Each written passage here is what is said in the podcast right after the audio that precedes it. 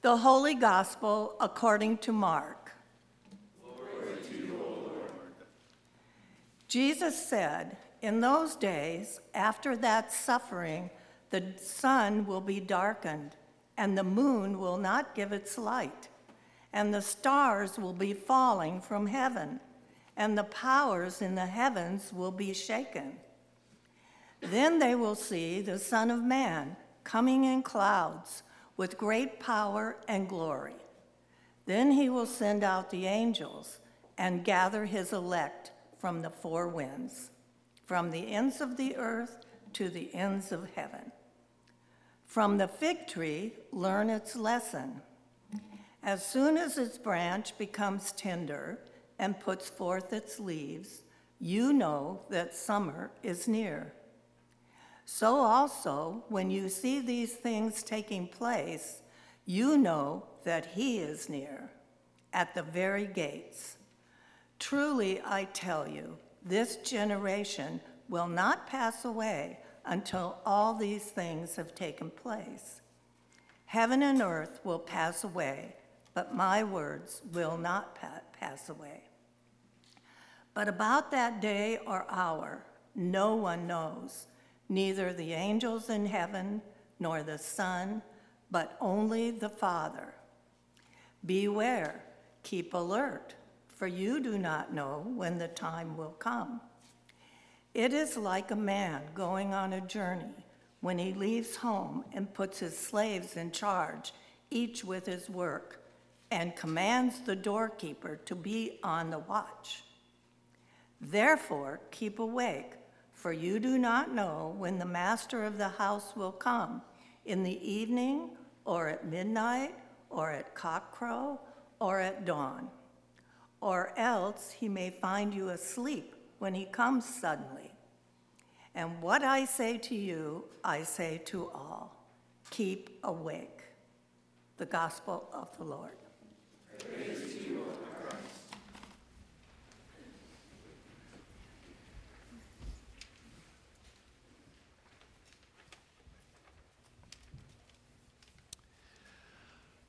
I wonder if you're all getting a little tired of all these end times sort of passages.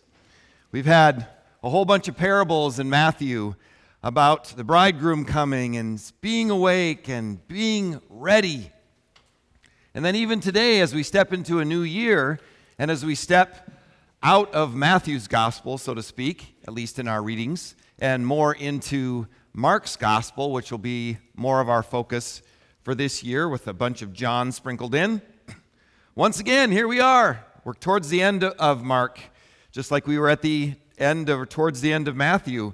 And we're swept up once again in talk about end times and even a short parable, another parable, now about watching for the signs like we watch a fig tree for the changing of the seasons. Probably not we watch a fig tree. Anybody have figs? I don't do they grow here? All right, yeah, of course you do, right, Barb? Barb, the master gardener back there, has figs, yes. So um, I don't know when their leaves come out, but we could be watching the maples maybe or something like that. Seems far away in this season, perhaps. But can't we just can't we just pass out hot cocoa and watch a Charlie Brown Christmas and just do a little bit more of that as we start out Advent?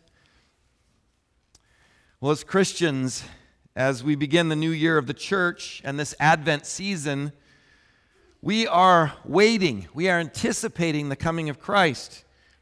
and that coming of Christ isn't just a singular thing, it, it really comes at us in three different ways.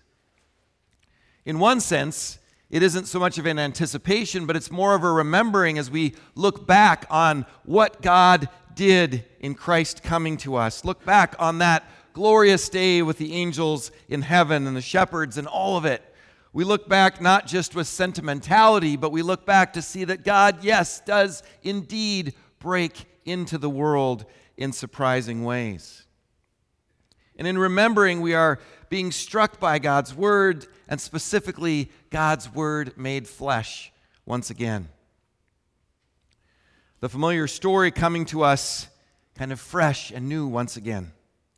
And as we remember, we are also looking to God's Spirit in Advent and in Christmas 2023 to open our hearts as if we were a congregation of cradles ready to receive the Christ child once again, anew, today, right now.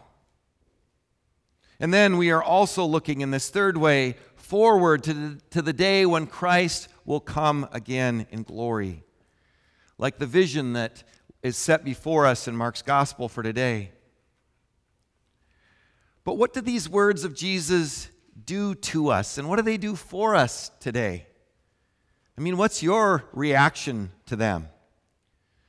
Does it raise your level of intensity like a lightning strike? Or a song like this?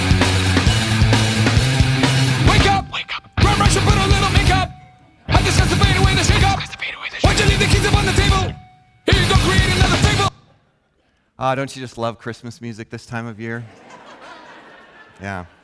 A little system of a down to wake us up on this Advent season, right? Is that what it's like? Oh, here we go, right? Not the most Christmassy song, but the moon darkened, stars falling, heavens shaken. And some Christians walk around like this, convinced the day is near, trying to kind of read the tea leaves of suffering or events in the world, heaven bent on converting the heathen, energy, desperation, sometimes even threat.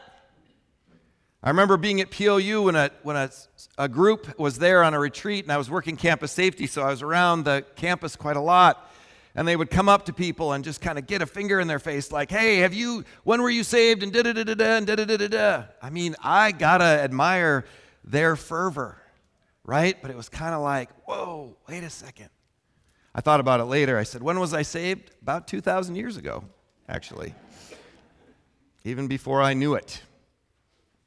A lot of us, though, kind of go the other way, perhaps, like this smiley face and the song that Wake me up before you go, go. Don't leave me hanging on like a yo-yo.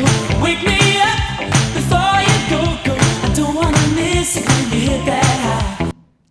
Sorry, I had to get a little nod to my generation, right? Go Gen X. Right, yeah, exactly. Thank you. First amen I've gotten this year, it's woo, yeah, for Wham. All right, that was Wham. Now, that kind of gets me in this sort of, ah, I have Jesus. I can just sort of float, sort of gloss over the cares and worries of life with a kind of spiritual privilege. There's probably other privilege that goes along with that, but this sort of spiritual privilege. We just want to stay kind of, you know, above it all, just floating along. I'm not going to worry about that stuff. Is that what we're getting ready for? Or maybe we just want to stay in our turkey coma for now, kind of hitting the snooze button like this. Promise it's the last one. So wake me up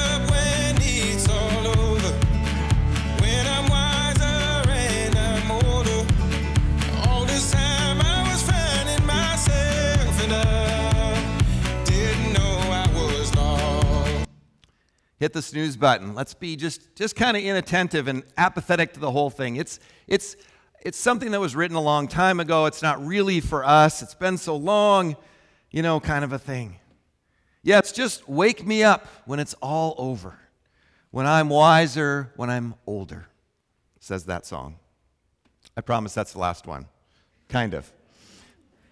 I have enough to think about, you know, it and really what's the point of this part of Advent, this preparation for Christ's return anyway? It isn't really relevant. Well, perhaps all of that is fair. We may not know where we're supposed to land today because it seems like even Jesus can't make up his mind. Is he returning before this generation passes away?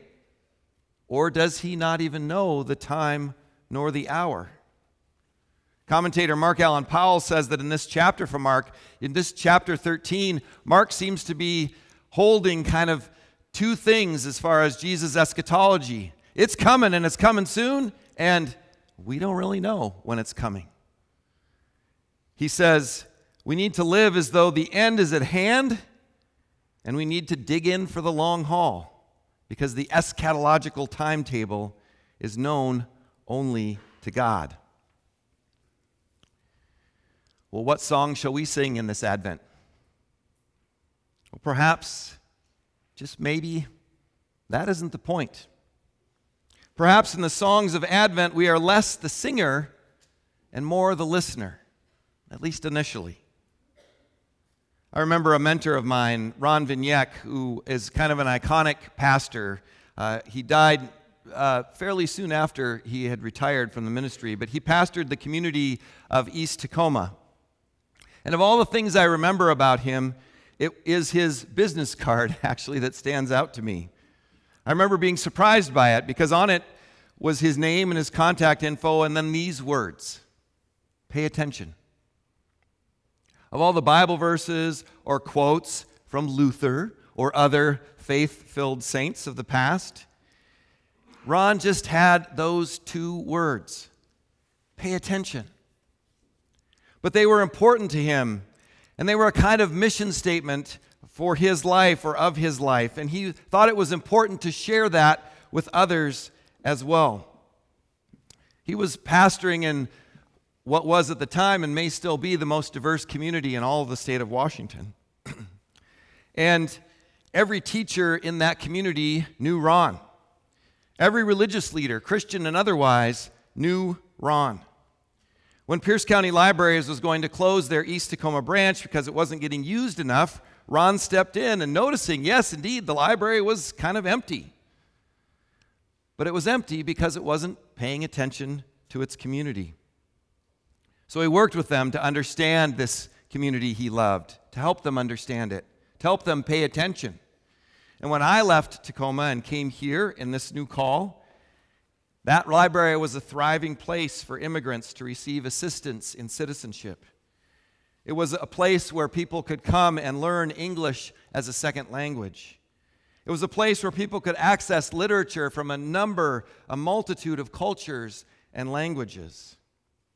And that was one small example of Ron listening, of Ron paying attention to the song God was singing in his community.